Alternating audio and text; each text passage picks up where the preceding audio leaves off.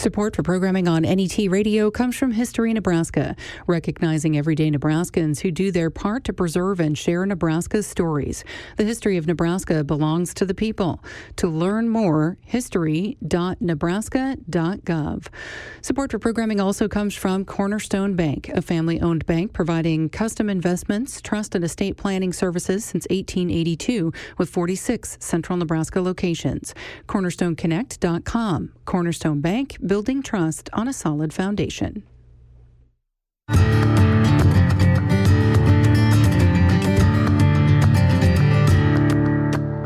Good morning and welcome to Friday Live here on NET Radio. Much of today's show is pre recorded as we continue to protect ourselves and our guests from the spread of COVID 19. I'm Genevieve Randal. Ahead this morning, internationally renowned poet Kwame Dawes joins us to preview an event at the Leeds Center for Performing Arts, combining music, art, and poetry. In about nine minutes, we'll learn about a new book written by Grace Bauer. And later in the show, we'll highlight music online, theater in York, and arts festival in central Nebraska, and more.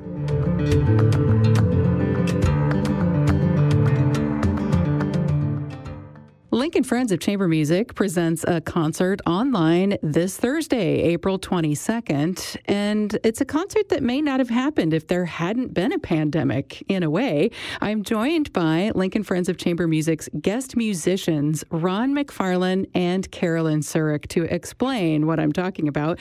Good morning, and it's great to talk with both of you. Good morning.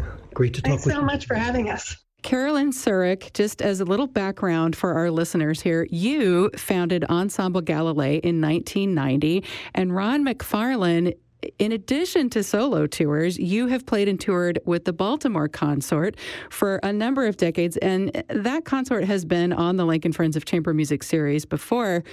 And then 2020, of course, changed things for almost everyone who is hearing this discussion.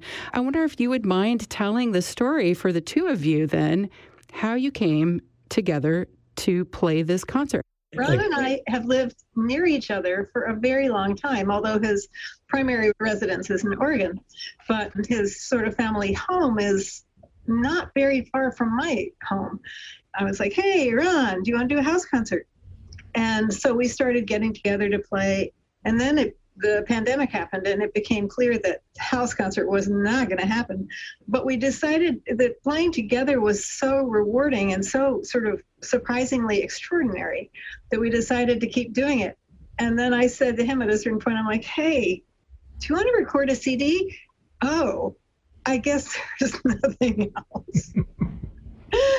so we did this crazy thing. And, and also because Ronn and I have both been recording for 30 years with other ensembles, we needed to find music that we hadn't already recorded that we loved. You could write some new music as well for the two instruments that you play. I think we've both enjoyed writing through the years. I've have a couple albums of, of exclusively original music for the lute, and I've I've sort of kept my hand at it. And Carolyn has been writing tunes uh, that have come out on various Ensemble Galilei projects. So it just felt natural. In this case, we both play Renaissance music, we both play Baroque music, and we both have a great love for traditional music, especially Celtic music of Scotland, Ireland.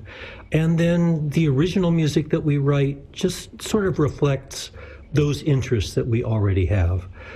So it's stylistically, it's, it's rather wide ranging. Even includes one piece by Duane Allman from the Allman Brothers. So it reflects all the different musical loves that we have. Whereas I think most recordings will be all recordings, say, of John Dowland or music of a particular era or particular country.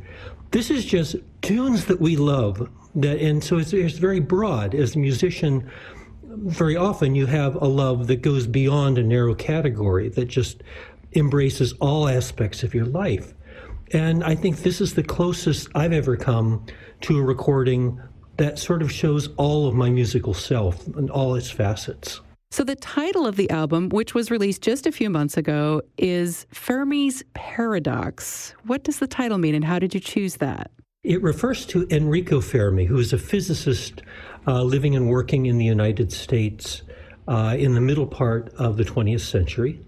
Uh, he was a very notable scientist, and he was interested in the paradoxical fact that, scientifically speaking, overwhelmingly likely that there is intelligent life on other planets somewhere in the universe, and yet there's no scientific proof of the existence of that life. And so he asks his scientist friends, Where is everybody? So this is a, a sort of musical embrace of that idea, trying to express the where is everybody question. Ronn, let's start with you as a lutenist and composer. How do you tell people about your instrument who aren't familiar? I think people who don't necessarily know what a lute is have at least seen Christmas cards. And Christmas cards so often have a picture of a lute which has a sort of rounded body. It looks a little bit like a melon because the back is very rounded. The peg box is bent back. It's often played by angels who are flying through the air, which is, by the way, my favorite holding position for the lute. It was a popular instrument through the Renaissance, the Baroque, even, even medieval times, in fact. But it kind of went out of style by around 1800, only to be revived again in more recent times now that there's um, a resurgence of interest in music of earlier eras. So I'm playing two lutes on this recording a Renaissance lute, which has 10 courses. That means I have one single treble string and then nine pairs of strings tuned in unisons or octaves, paired together just the way a modern 12 string guitar or a mandolin are paired. So even though there are 19 strings there, I think of it as 10. I'm playing a Baroque lute, which is the 18th century version of this instrument, completely different tuning. The open treble strings are tuned to a D minor chord, so it's very resonant. And it has a whole range of diatonically tuned bass strings. So you can play most of the bass lines on open strings as if you have a harp there that you can play with your thumb. So that has 24 strings altogether, arranged into 13 courses, two single trebles, and then 11 pairs of strings. Carolyn, of course, same question for you. You play gamba or viola da gamba. What is that? Everybody knows about the violin family. The violin family is the violin, the viola, the cello, and the bass. And it's actually called the viola da braccia family, the violins of the arm. They all have four strings. They're tuned in fifths. They're bowed overhand, with the exception of the bass and the cello. They're held, on the arm. So the viola da gamba family was invented at the, around the same time, the middle of the 15th century. Both families of instruments started to be, and the gamba family are the violins of the leg. So they come in all the same sizes, but you hold them all between your knees. So even this one that's the size of a violin, it sort of rests on your knees. The geometry is pretty similar, but one's held on the arm, one's vertical. The gamba family has frets, like a guitar has frets, but my frets are movable. So that when I'm playing with a harpsichord that's not equal temperament, I can tune my frets. It's tuned fourths with a third, which is more like a guitar, and it has a flat back. So it looks like the geometry of a cello, but it's more genetically linked to the guitar because it has frets, it's tuned and fourths with a third, and it's got a flat back. Also, for the bowing, while the violin family is bowed overhand, the gamba family is bowed underhand.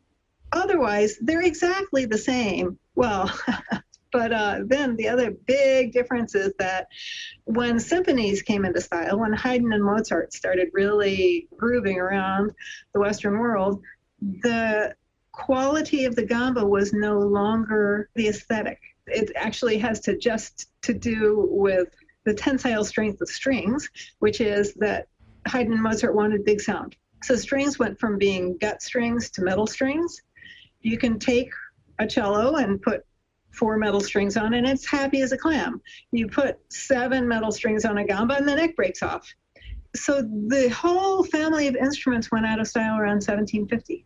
Musicians that I've been talking with are Carolyn Surrick and Ronn McFarlane. Thank you to you both so much for spending some time with us. Thank you. But I'm really happy also to be coming back to Lincoln because Ensemble LA was in Aben Music Lincoln twice. I'm Genevieve Randal, and you're listening to Friday Live on NET Radio. Link to more about this concert with Carolyn Surrick and Ronn McFarlane, or about everything you hear about on Friday Live. You can find the Friday Live page at netnebraska.org slash radio.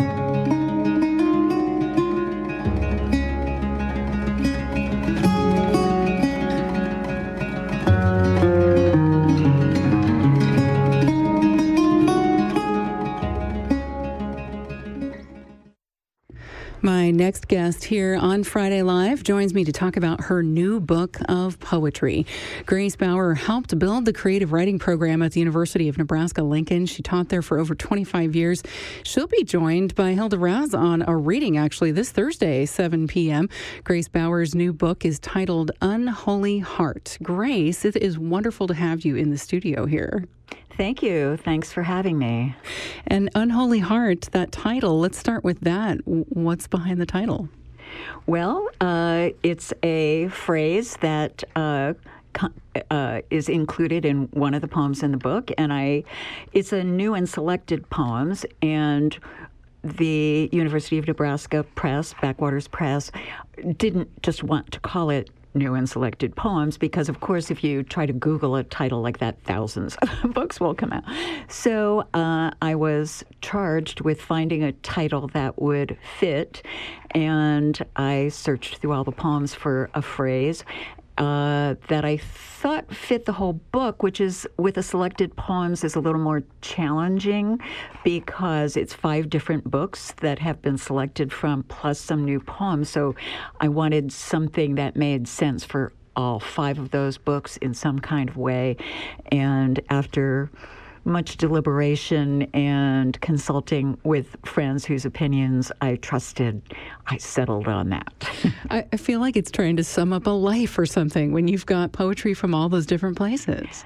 oh, it definitely is. And it, it, it's a big moment for me because, of course, there's only one time in your life you're going to have a new and selected poems. I mean, maybe someday I'll have a collected poems, but the new and selected is, is kind of a career moment. And so I'm, I'm very pleased and very grateful to Backwaters and the University of Nebraska Press for working with me on this book, and they've done a great job.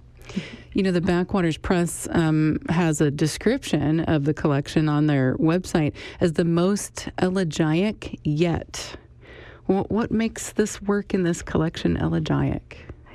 Pardon me, I get elegiac. Oh, elegiac. Uh, well, um, the selected poem, uh, the the new poems uh, are largely elegiac because a lot of what I was writing about was my father died. Uh, it'll a little over two years ago, about two and a half years ago, and we originally were talking about just doing a selected poems, and then they said, no, add some new poems as well. That would be more appealing to readers who maybe own my previous books and they want to see some new work. And I thought everything that I had new was very, very rough because I'm writing about my father's death and I was writing a lot, but it was not very polished. I just wasn't in the emotional space to do it. Then I also had a, a friend who uh, committed suicide, and I have, was working on a poem about that. So I really was sort of pressed to work on those poems and there's a lot of dealing with grief, a lot of dealing with memory in, in the in the newer section of, of poems.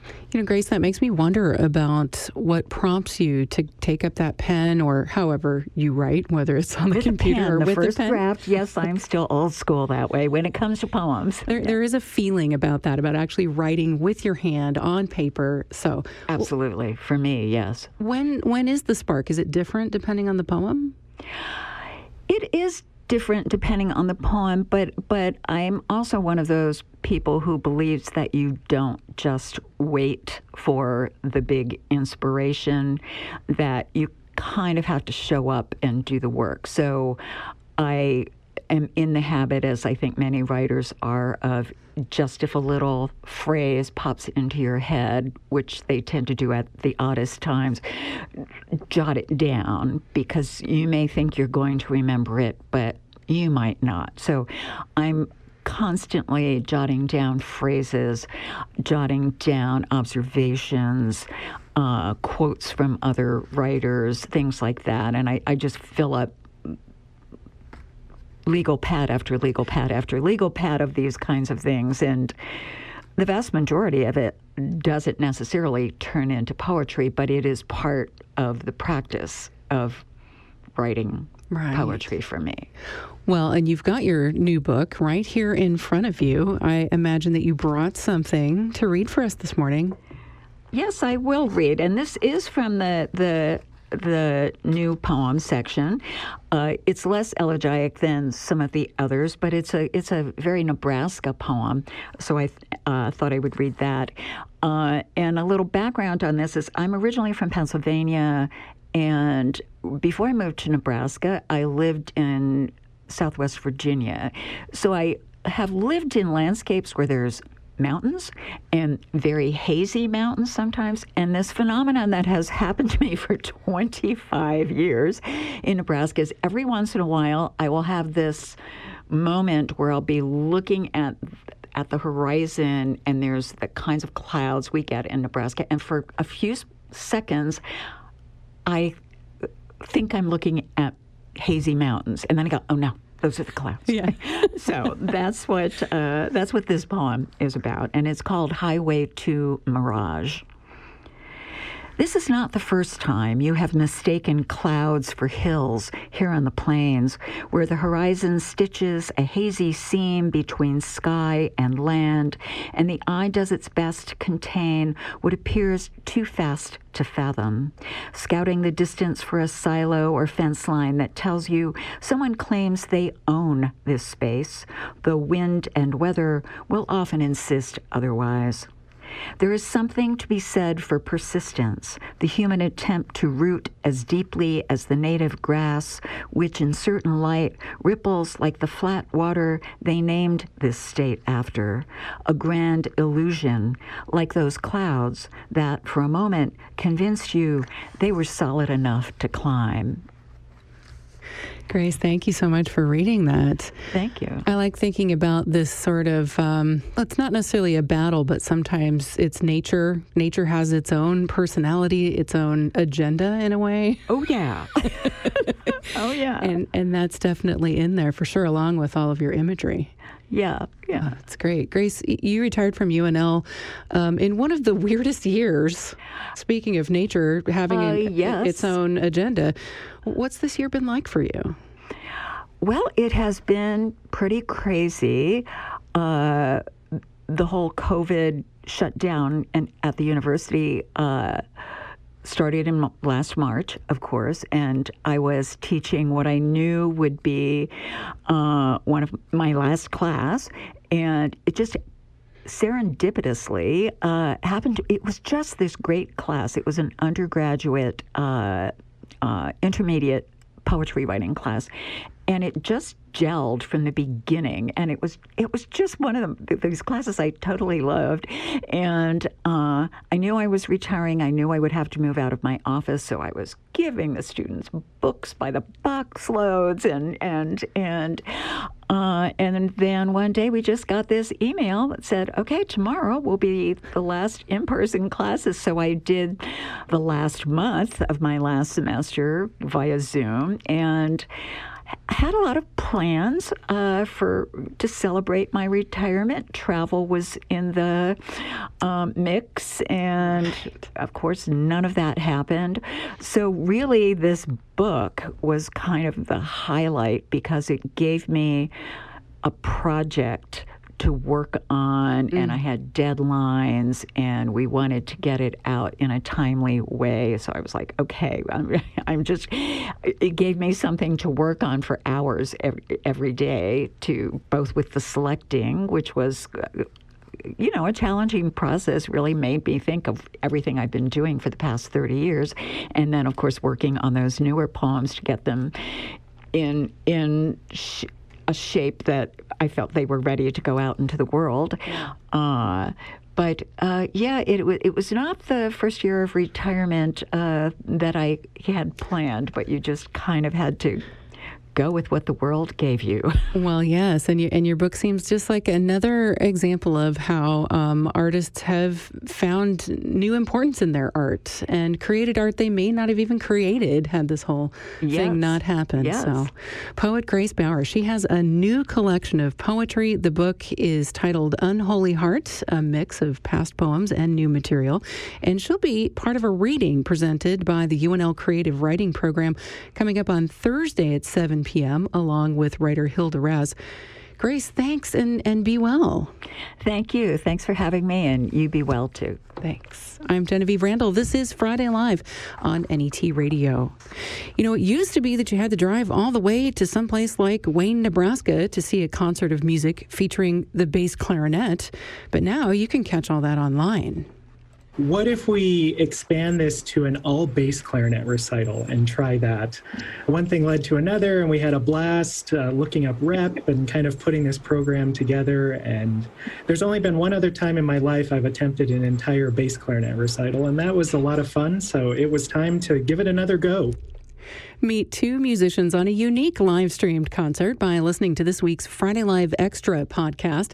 Find it wherever you find your podcasts or listen on our website. That's at netnebraska.org slash radio. Stay with NET Radio. We'll learn about several arts workshops and a tour of galleries happening in central Nebraska, along with a concert in Ord. Plus, poet Sadiq Zakogi is back this week with more of his poetry in about nine minutes. You're listening to Friday Live. I'm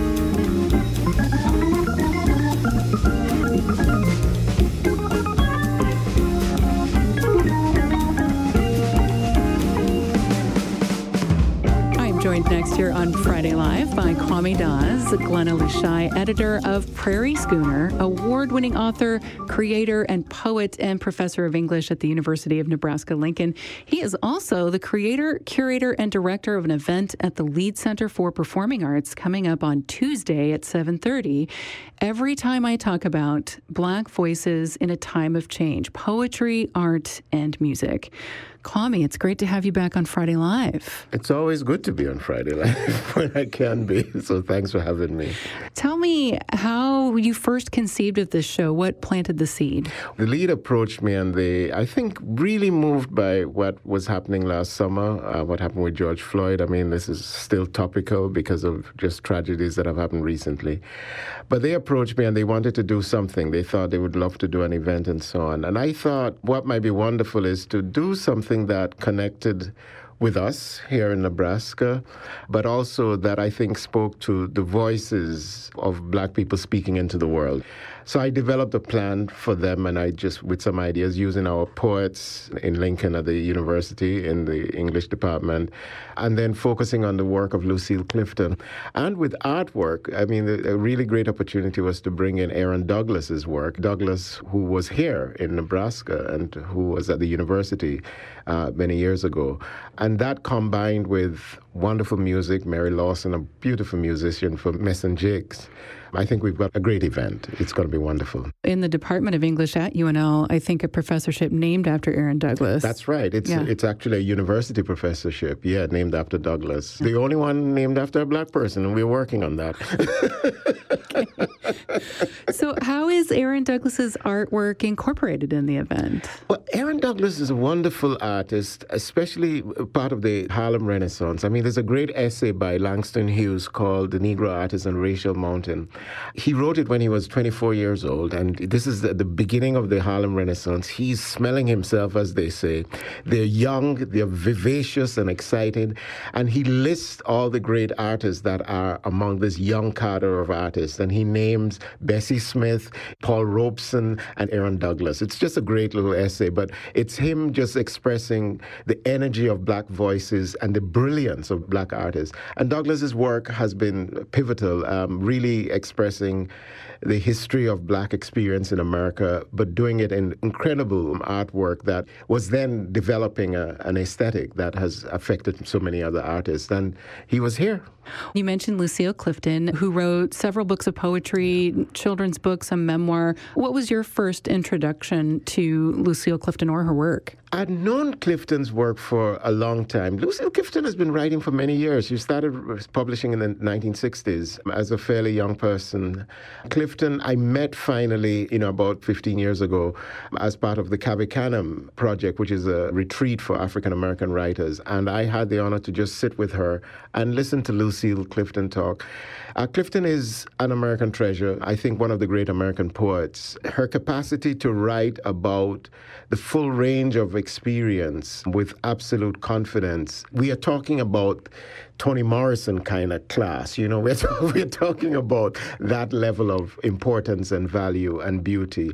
And I always remember this anecdote, which I, I was witness to when some young poet said to her, Lucille, you had, what, six children or something like that how did you do that and still be writing and so on? And Lucille said, well, when they were young, I wrote shorter poems. And I always thought, I thought that was just beautiful. Just a committed artist, and yeah. uh, her poetry has been powerful and moving. So we decided to focus on her as a bit as well. Mesonjixx has sent some of Clifton's words to music. H- have you had a chance to hear those songs I've yet? I've heard it, and it's pretty good.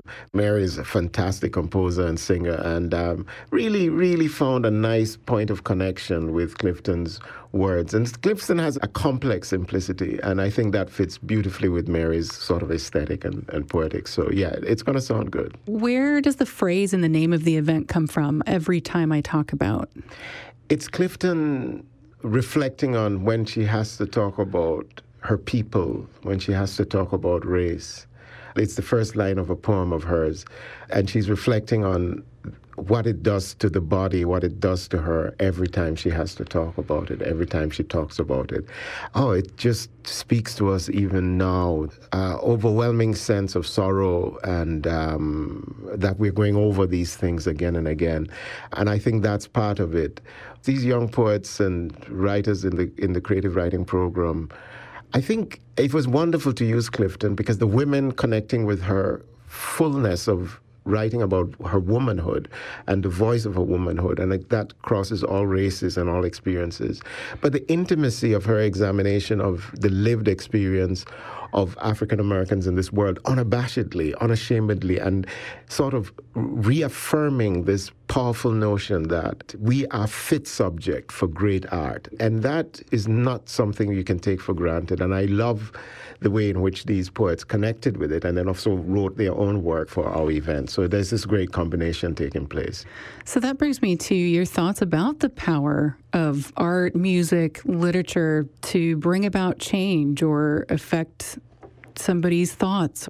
Art ritualizes experience, art ritualizes feeling, art ritualizes thought, allowing us to return to it and reflect on it and framing it in ways that allow us to reflect on it in complex and layered ways.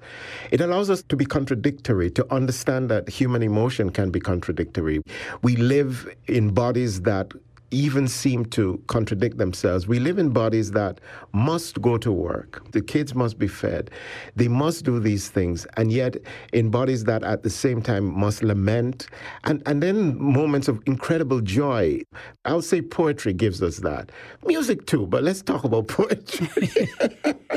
but I think, I think it gives us the language yeah. to be able to have these sometimes conflicting, these sometimes varied and different ideas, but it ritualizes it through language so that we can come back to it. So, as much as it's painful to return to painful subjects, we find solace in the ritualizing of it. We sing songs, we repeat mantras, we repeat chants.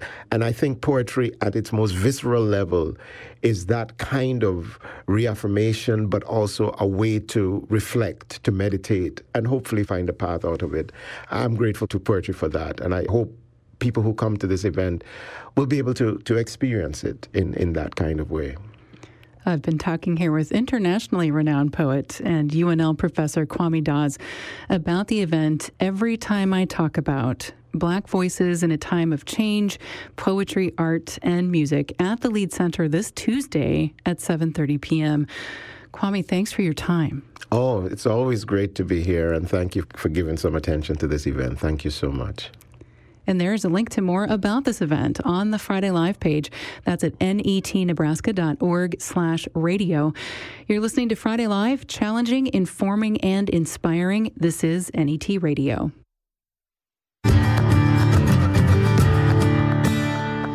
Be sure to check out the arts calendar on our website. There are some onli- online only or other socially distant events there, in addition to some in person. And feel free to add your own arts or humanities event. That address to find events or add your own is netnebraska.org slash radio. Just click events. Here are some highlights. In Wakefield, Nebraska, the Little Red Hen Theater presents Puffs, or seven increasingly eventful years at a certain school of magic and magic. Shows are tonight, tomorrow, and Sunday.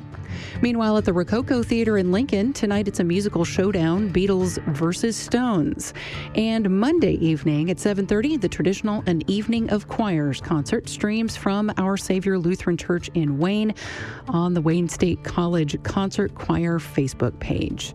For more details about these events or other events, visit our website netnebraska.org/radio. Support for humanities related programming on NET comes from Humanities Nebraska, delivering opportunities to engage with history and culture. On the web at humanitiesnebraska.org.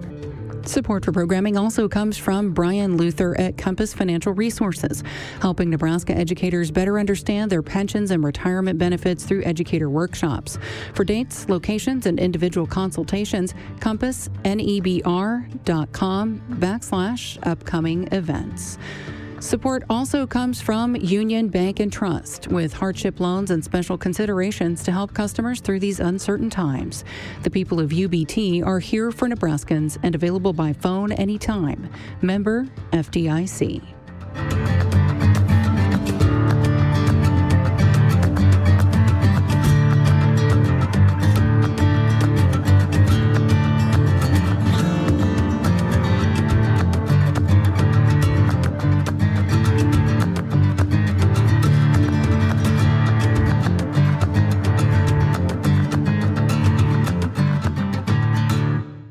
I'm Hughes. Saddiq Dzukogi is the author of Your Crib, My Qibla.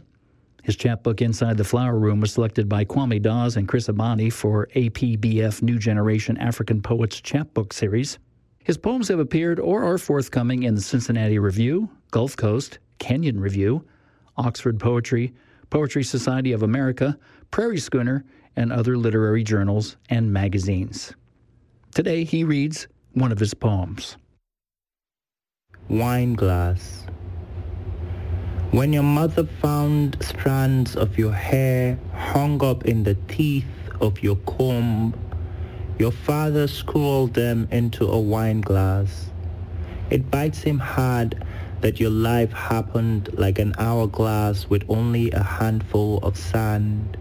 This split to the seam of his body, a split of darkness that won't kill him, but squeezes adrenaline into his veins so he lives through the pain of your absence. He's not all right to speak. His voice rims with bereavement. And he wants to sing by your grave, child, now that birds blow songs through the window. Count sadness on the prayer beads necklaced around his collar. If he had known the sky would inhale you out of him so quickly, he would have stayed with your toes forever in his hands. Your face is still everywhere, even in the places he is not looking. He presses a deep kiss on your grave, on your forehead, hands cloudy from rubbing the grave as if on your tender skin. The distance he feels is more than the 400 kilometers that often stands between you. He will travel this far to hold you against the moon. They say you are like his reflection, pulled out of the mirror he stares into. To pull you out, he plunges his hands inside himself and pulls. Saddiq Dzukogi read Wine Glass. Tsukogi is a PhD student at UNL and serves as an assistant poetry editor for Prairie Schooner. He can be found on Twitter at S A D D I Q D Z U K O G I.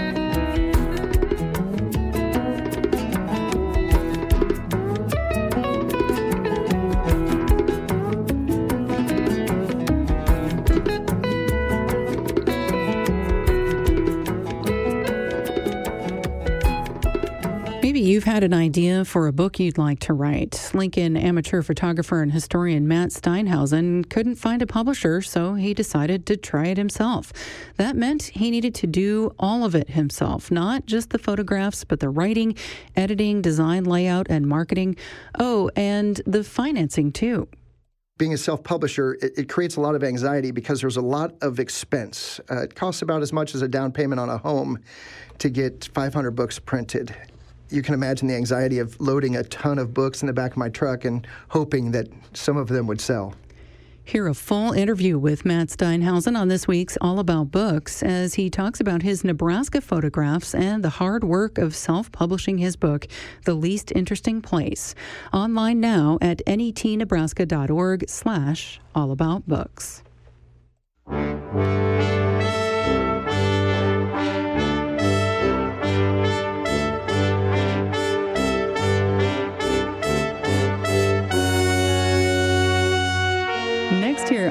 Friday Live. A few different events. Tonight at 8 p.m., there's a live streamed concert of jazz music from the Greg Simon Septet. This Sunday at 3 p.m., another live stream of All American Pops, a salute to American music from Nebraska Brass. And then also April 22nd, that live in Lincoln Thursday night music series features Jackie Allen and Hans Sturm in a 7 p.m. concert. And here to talk about all of that is Dean Haist, who's rustling papers in the background here from Arts Incorporated. Dean, I just wanted to point out before we chat about all these concerts, I noticed on your website, Arts Incorporated in support of the arts since 1987. 1987. My math says that's 34 years. Good job. I'm getting old. Good night to hear the Greg Simon Septet, right? Absolutely. Um, all the things that we're doing right now, or almost all of them, are live stream events. Tell our listeners just a little bit about the Greg Simon Septet and its eponymous leader. I know Greg well since he's moved to town. He's played with the Monday Night Big Band when we used to have real live gigs down at Shea Soto before everything got shut down. And he's a marvelous trumpet player. He plays with a lot of different groups, and uh, I know he'll surround himself with excellent musicians. So looking forward to that. The Sunday concert that I mentioned in my intro is a brass quintet with which you play the trumpet, a salute to American music. So what's the repertoire for that? It kind of morphed from all American to mostly American and and pops like music. We've got an arrangement of Welcome. It's a shaker tune by uh, uh, Gwyneth Walker. It's a whole lot of fun. And a major brass quintet by Hubert Haufrecht. He um, wrote this 60, 70, 80 years ago, but we recorded it on one of our CDs, and it's one of our favorites. We have a pretty Gaelic hymn arranged by a former student of mine at Union College, Tim Runzie, called Morning is Broken. Uh, we're doing John Philip Sousa March, the Liberty Bell March, made famous by Monty Python. Eleanor Rigby by the Beatles, it's Canadian brass arrangement. Uh, Jelly Roll Morton, an arrangement of Dead Man Blues. And uh, Duke Ellington piece, Mood Indigo. And we're going to end it up with the James Bond theme, Die Another Day, which mm-hmm. is really exciting and loud. So it should be a fun concert. I'm always impressed with brass quintet music and the range you guys can cover. The nice thing about a brass quintet with the, the range of the instrumentation, two trumpets, French horn, trombone, euphonium, and tuba, mm-hmm. and multiple trumpets. You know, piccolo trumpet I'm playing on some of these.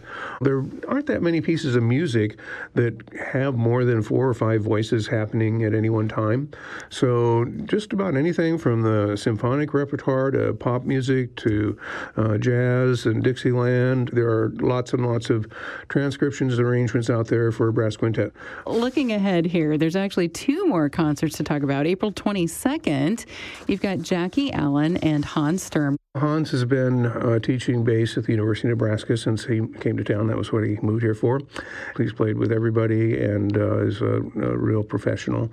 And Jackie is just truly a great singer. We've had her with the Nebraska Jazz Orchestra. She's performed uh, for a number of different things that we've done.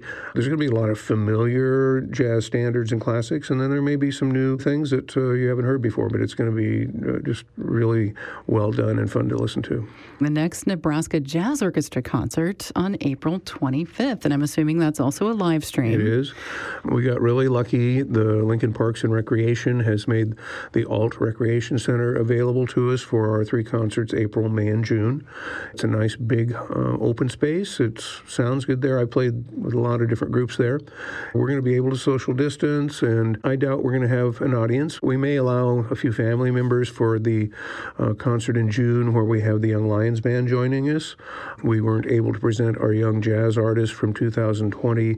So uh, we're presenting her, Reese Pike, on the April concert. She's uh, away at college, but she's recorded about 10 minutes of music with a rhythm section and is going to send that. So we'll ha- include that in our live stream. Nice. And then the May concert will feature our 2021 young jazz artist. It's been relatively busy. We have over 55 different events that are mm. mostly live stream that we have presented uh, out of our office since August.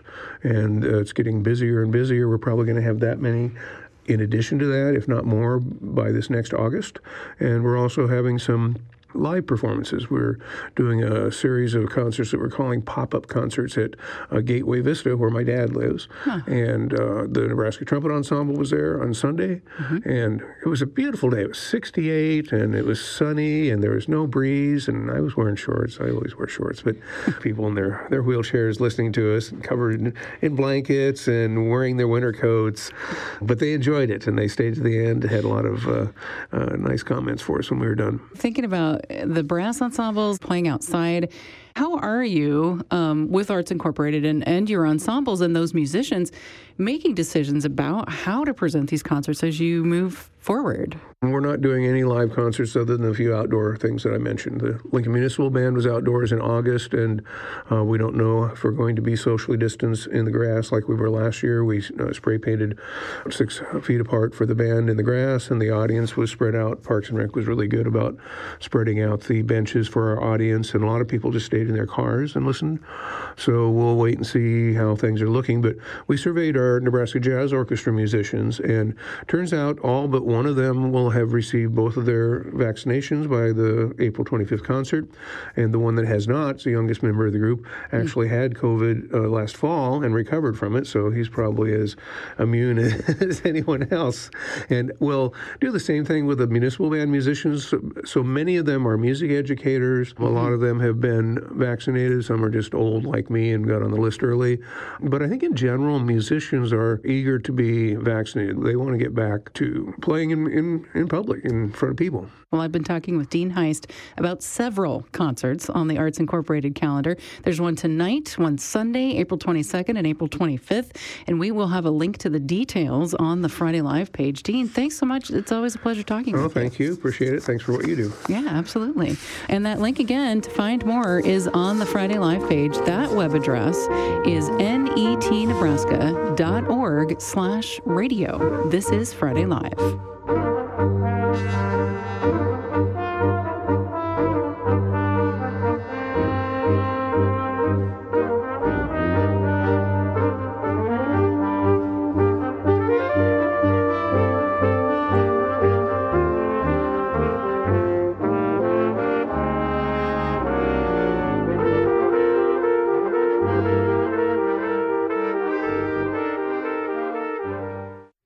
If you enjoyed that interview or an earlier interview and you wish you could hear it again, you can play today's show as many times as you like online or download it. We podcast the show each week, and you can look for that later this afternoon on our Facebook page or on our website. The address is netnebraska.org.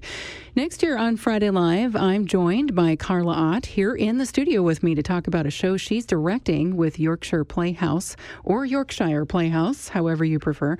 The show is called The New Kid on the Block, which is tonight at 7:30 with more show times tomorrow, Sunday and April 24th in a mix of in-person and virtual. Carla, it's great to have you here at the NET studios. Nice to be back. Thank you. Quick point of detail, do you say Yorkshire or Yorkshire? You know, I was thinking about that yesterday because I always say Yorkshire, but other Right. people, it, you know, Yorkshire, Yorkshire Playhouse. I'm going to go with Yorkshire because of the pudding. Sure. Like Yorkshire pudding, Yorkshire Yes. Playhouse, Yeah, right? I think. Well, so Yorkshire has a show. It's how's it been for the Playhouse and and your cast kind of getting back into the swing of things? It has been really nice to have to be able to do live productions, um, and and with the virtual deal thing that we're doing as well. That's um, that's been interesting. That's kind of a work in progress, but there, it's amazing uh, what they have done. They they got some really nice cameras, and they can run them from up in the booth, and so, I mean, it's it's pretty neat little production. It's it's never going to be like live though. right. But and you know, it's a learning curve. We had to uh, do some things differently a little bit, but but for the most part, it's been nice. And I like what our theater has done um, because we, we're allowing 30 people, mm-hmm, mm-hmm. and we and it's kind of cool because they take all the seats out, and then they only put in the seats where the reservations are. I see. So there's little like pods, like three or four seats, different areas. Yeah. And so everyone feels very safe and very separated. And so I, it it it kind of reminds me of um Star Wars scene, the meeting with Padme, where all of the people are in, they're meeting the legislators. Right. Anyway, they're all in their separate little pods. I like well a- any good Star Wars reference or metaphor, Carla, is fine with me. so yeah, so it, and it it's working very well. We, Good. yeah, and I think people are just glad to be able to get out. You know. Yeah. Well, as those audience members are in, in their little pods throughout the theater there or watching virtually online, um, this particular show, The New Kid on the Block, we've, we start out with three characters who live together in a retirement community and they're looking for a roommate in their large house, but I understand there's sort of a misunderstanding. Sort of, yes. um, the guy that shows up when Will shows up, Will is actually a lady. Oops, uh oh. So there's a little bit of uh, consternation there of what what are they gonna do? So these guys are like all for it, and then the other guy's like, no, she can't live here. so this is a comedy, of course. It's a comedy, yes, yep. yeah, and then there's all kinds of twists and turns though too, because Hmm. yeah, Okay, twists and turns. And how big is your cast for this? there are seven seven, people in there. Okay. Um, how did you discover this show and then choose to stage it at Yorkshire? Uh, I'm it, the play reading committee read it, thought it was hilarious, and thought, oh, this will be great, you know, because there's always the um, actors that you kind of have in mind, you know, that you want to that we want to be in it or whatever, and so, but it and it it worked out. Um, a little differently than we than we thought. We've got some younger actors playing the older guys, but still, it's working really well. So All right. I imagine that just adds to the comedy, though, Carla. On it does. occasion. It does. What What's part of the show that you enjoy the most? Oh goodness. Well, I like. Um, well, like at intermission the other night, somebody asked me, "Okay, w- what character is going to come next and blow everything up?" You know, and I'm like, "Oh, just wait, just wait," because there's you know the three guys, and then Will comes in, Mm. and then her daughter shows up, and she, yeah, it, it, it kind of complicates things, and then there's the nosy neighbor. And then there's this other woman that shows up that is trying to get Will to move out. Yeah, she doesn't like having her there. So all of this different works together. perspectives on it. You know, I was thinking when I read the description, I was originally started thinking from the point of view of the three guys advertising for a roommate and how funny that was that, you know, they get a little surprised. But then I put myself in the shoes of Will Mm-hmm. and what does she think of this situation? I mean, you know, so there are some different perspectives on this Yep, for sure. definitely. And I imagine it's a fun show for you to direct. Oh yes, yeah. It's been it's been fun. Um, th- this cast just kind of took it over. You know, it. I, I call it the show that directed itself, basically. That's nice for you. It is. It's awesome. well, Carla Ott is my guest here on Friday Live. She is directing The New Kid on the Block, staged by Yorkshire Playhouse in York, Nebraska. Now, that's this weekend, and there is a mix of virtual and in person. And you can link to more about the details on that on their webpage by going to ours at netnebraska.org. Carla, it's great to talk with you about your Yorkshire show. Thank you. Thank you. Yes, thanks for being here. You're listening to Friday Live, serving your community anywhere that might be. This is NET Radio online at netnebraska.org.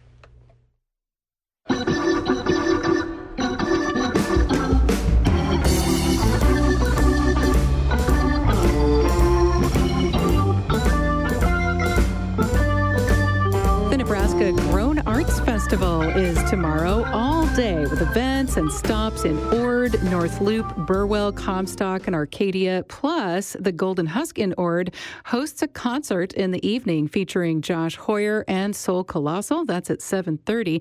Don Heggie with the Golden Husk joins me right now to talk about it. How are you, Don? I'm doing great. I'm so excited for our event. How many times have you held the Nebraska Grown Arts Festival? We started in 2017. Last year, we weren't able to hold the event, so we're very happy to be able to return to it this year. Tell me about the participating galleries and locations. We have the Main Street Gallery in North Loup. They are just a continuous partner with us. We always have an art display in the lobby of the theater. They have artwork from artists all over central Nebraska for sure, and maybe even beyond they have just so much diversity in their shop right now. And Betty Carlson has been a great partner for the Nebraska Grown Arts Festival since its inception. It's just a fun place to go tour. So, and they're very welcoming there. So, we're super excited about that gallery tour. And then we also have the Gallery Art and Creativity Center in Comstock. And I know right now they have a big art show there with over 100 pieces. Um, Sue Dowse is the owner of the art gallery there, and she's an author and an artist herself. And the gallery tours and some of the workshops that you've got going on tomorrow get started at about 10 a.m. What are some of the skills or materials that participants will get to work with? In Comstock, um, Sue offers a drawing and doodling workshop throughout the day. And people can even come and hang out for lunch there and just spend the day with her there. At the Golden Husk, we tried something new this year, and in the morning, we're going to have a watercolor class with a local artist who's also the art teacher at Ord High School. And so we're going to do that with a brunch catered by Jubilee Events and Catering. He will do some instruction at the beginning, and then we have just lots of fabulous colors to work with and different types of paper and spend about two hours doing a watercolor class in the morning. Then in the afternoon from one to three, we will have artists who are associated with the Main Street Gallery come in and lead different workshops. Those workshops will include glass work. So Betty Carlson will be doing something with glass. She does a lot of stained glass work, making sun catchers, being creative with clay, and doing some resin art, which I'm really curious about that. I'm not exactly sure what all that entails, but we have a local artist and photographer that's going to be working with resin. Those are just a few of the opportunities that people have, and those workshops in the afternoon are free to everyone, and all ages are welcome. There's a punch card that people can take to the different stops. What happens with that? Anyone who comes and wants to participate in the Nebraska Grown Arts Festival throughout the day can pick up a punch card, and then everywhere they go, they can get a punch on their card and then bring their card to the concert that evening and be entered into some door prize drawings. And the door prize drawings always have gifts that are unique to each gallery and to the Golden Husk we may include a new album from Josh Hoyer as well. Well, that concert again starts at, at 7.30, and you mentioned a new album. I did just see Josh Hoyer and Soul Colossal release that brand new album. We are opening at 6.30, so people can come and have a social hour before the concert. And we will have special culinary treats from Jubilee Events and Catering, which is a local caterer here in Ord. People can come and share some beverages and great food and then get ready for the concert. Anything that our listeners need to know this morning if they want to participate about any directed health measures or anything at this point? We do have options for social distancing. In our area, we are currently just open as normal. However, we're still placing seating to accommodate people with social distancing. We also have mask and sanitation stations throughout the theater, and we've continued to do our extensive cleaning and things. Masks are not required, but they are encouraged. And we do have some options in the balcony where people can be really quite separated from everyone else. And so we want to make sure that people feel safe and and they feel welcomed and comfortable to come and gather in whatever way works best for them and still be able to enjoy a night out. Don Heggie is with the Golden Husk in Ord, and we've been talking about the Nebraska Grown Arts Festival in central Nebraska. Workshops, tours, and more at a couple of galleries. They start tomorrow morning. There's locations in Burwell, Ord, North Loup, and more. Don, thanks so much for telling us about this event. Oh, thank you for having me. I sure appreciate it. And you can find a link to more on the Friday Live page by visiting our website. That is netnebraska.org slash radio.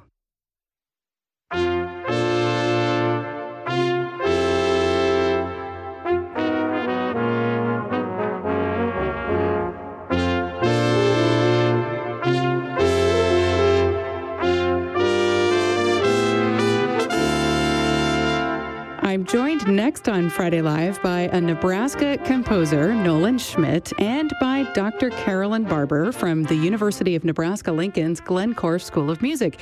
We're going to talk about a concert coming up with a premiere of a new work by Nolan Schmidt. Thanks so much for joining me on the show this week. Thanks for having us.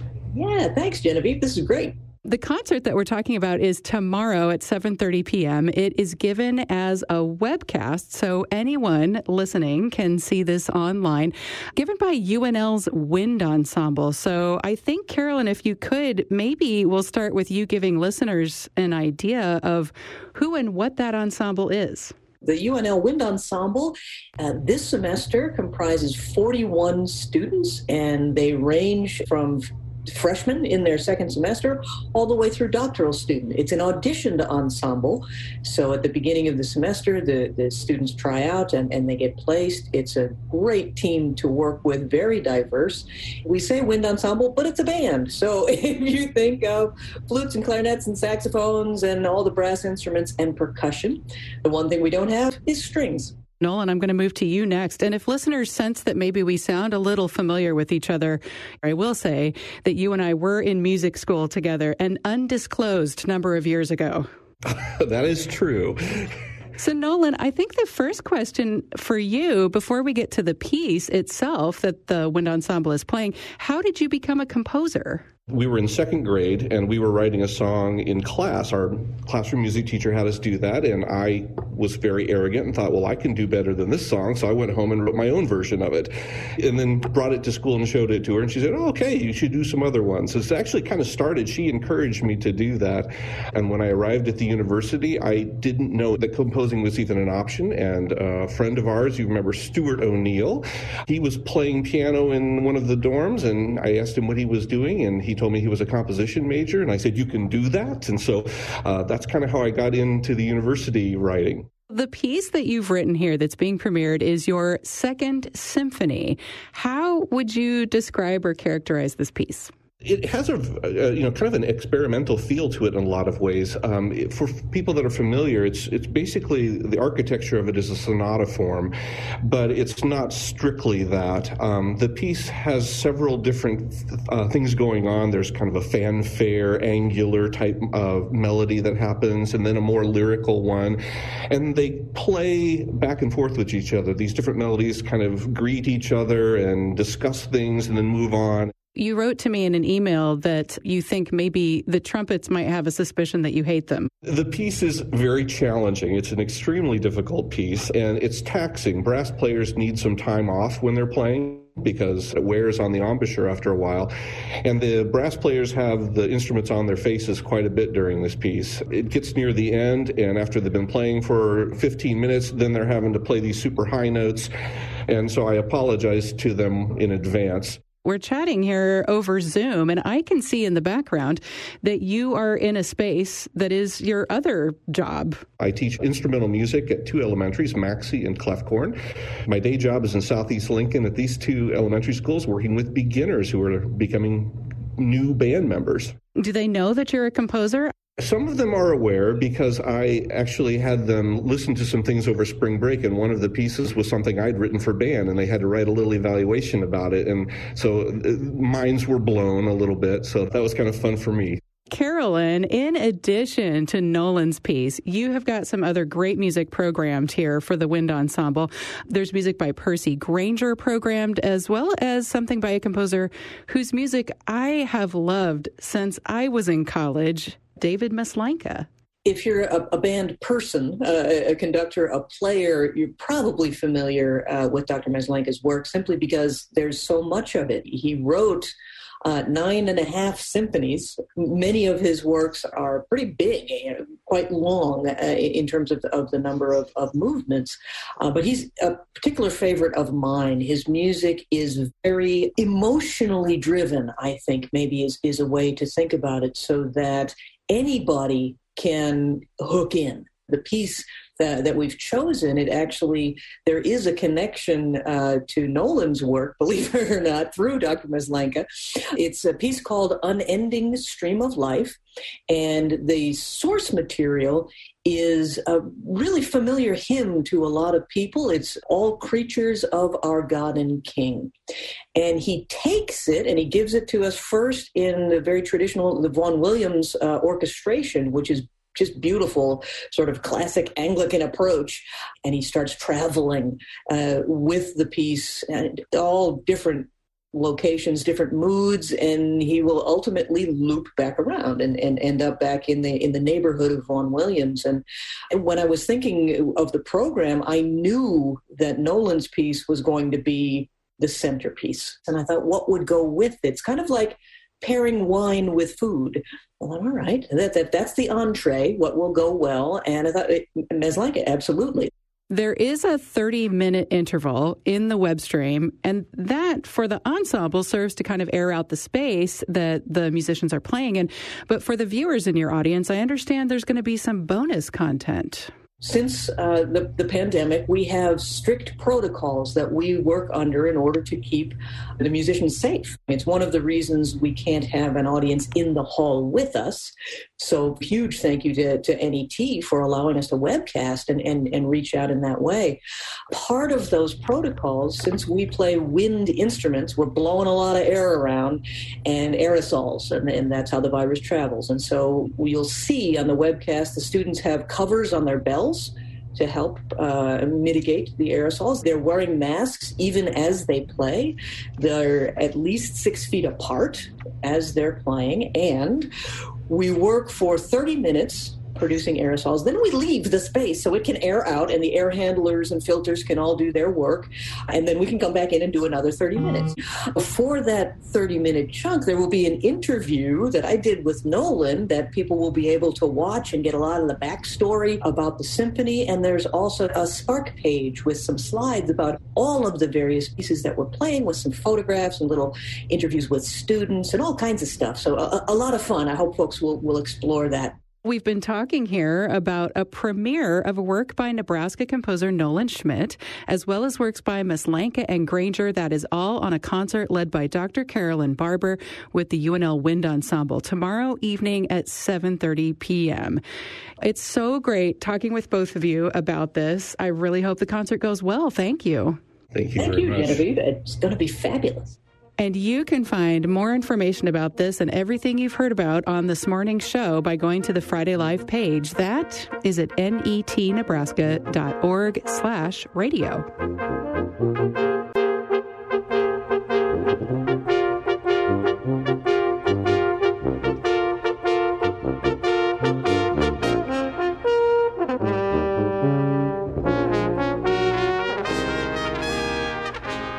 Concerts returns this weekend in Omaha. KVNO's Corbin Hirschhorn tells us about that concert. This Sunday, Vesper Concert Series will present Tiffany Williams' Can You Hear Me Now, giving voice to the black art song and spiritual. Williams performed on a Vesper concert of gospel music in 2019, and this will be her first solo performance with the series. Williams has a diverse background in music, learning both gospel and classical, eventually double majoring in voice and piano. I am actually a trained classical pianist. I've been playing piano since I was five years old. I had a strong background in gospel music because I grew up singing in the church. It was actually my sophomore year when I was introduced to classical opera music. My piano teacher, she found out that I could sing from a solo that I did in choir, and she told the voice instructor there about my voice and she persuaded me to do an audition for her. I did an audition for her and that led me to become a dual major in piano and voice at Jackson State University in Jackson, Mississippi. And then after that, I went to pursue my master's from Indiana University, and I studied with Marietta Simpson, world renowned um, mezzo soprano. And um, now I'm just singing, and not only am I singing classical music, but I also have a love for soul music, and I'm also getting ready to release a album for that. Can You Hear Me Now represents this personal music history featuring music by black composers. Um, well, the repertoire that I put together for the Vesper concert series features music by Black composers.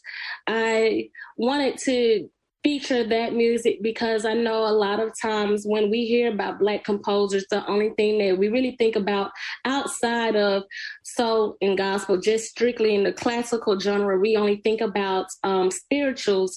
But I wanted to give voice to those Black composers that not only are there spirituals, but you know, there are black composers that create operas and um, art songs and I felt like it is my duty not only as a singer to perform this music, but it's um, my way to preserve this music as well through performing. So I have some music by Chevalier um, Saint Georges. He's what people would consider the black Mozart, Mozart during his time. He actually um, wrote pieces um, for the French court, and he was Marie Antoinette's um, music instructor. I'm singing pieces by H.T. Burleigh. Burleigh is more known for his spirituals, but he wrote beautiful art songs as well. So I'm doing a song cycle by him um, entitled The Saracen Songs. And of course, I'm doing some of my favorite um, spirituals at, as well, but I just wanted to use this opportunity to educate that there are more than spirituals by Black composers. Williams performed Can You Hear Me Now in Alabama's first congregational church last Saturday, which has a rich history of Black music performance. Music has always been a passion of mine throughout my entire life at a young age, I learned that the world is my stage and I should let my light shine everywhere I go. So that's what I try to do. Um, I love how um, relatable music can be for the listener through hardships, a frustrating day, or even joyous celebration. Music tends to hit on a deeper level, and it is incre- incredibly powerful. And every time I sing, it's my goal to create a beautiful reality that explores the emotional links between the music in the text. Vesper Concerts presents Can You Hear Me Now, giving voice to the Black art song and spiritual this Sunday, April 18th. For more information, go to vesperconcert.org. For Friday Live, I'm Corbin Hirschhorn. Coming up this morning on NET Radio, classical music on Morning Concert, and this afternoon, Laura Black with Classics by Request. Be sure to visit the NET website for podcasts of the show at netnebraska.org slash radio. Portions of Friday Live are pre-recorded thanks to everyone who makes Friday Live possible, including Carrie Meese, William Padmore, and associate producer Dave Hughes. I'm Genevieve Randal. Support for programming on NET Radio comes from The Ross. Opening today is Stray, a patient meditative film on the lives of Istanbul's stray dog population that uncovers truths about the human condition. Continuing is Oscar Shorts 2021, three programs featuring the Academy Award nominated animated, live action, and documentary short films. Details at theross.org. Support for programming also comes from Bedient Organ of Lincoln, celebrating 50 years of designing, building, and servicing pipe organs throughout Nebraska and across the United States. On the web at bedientorgan.com.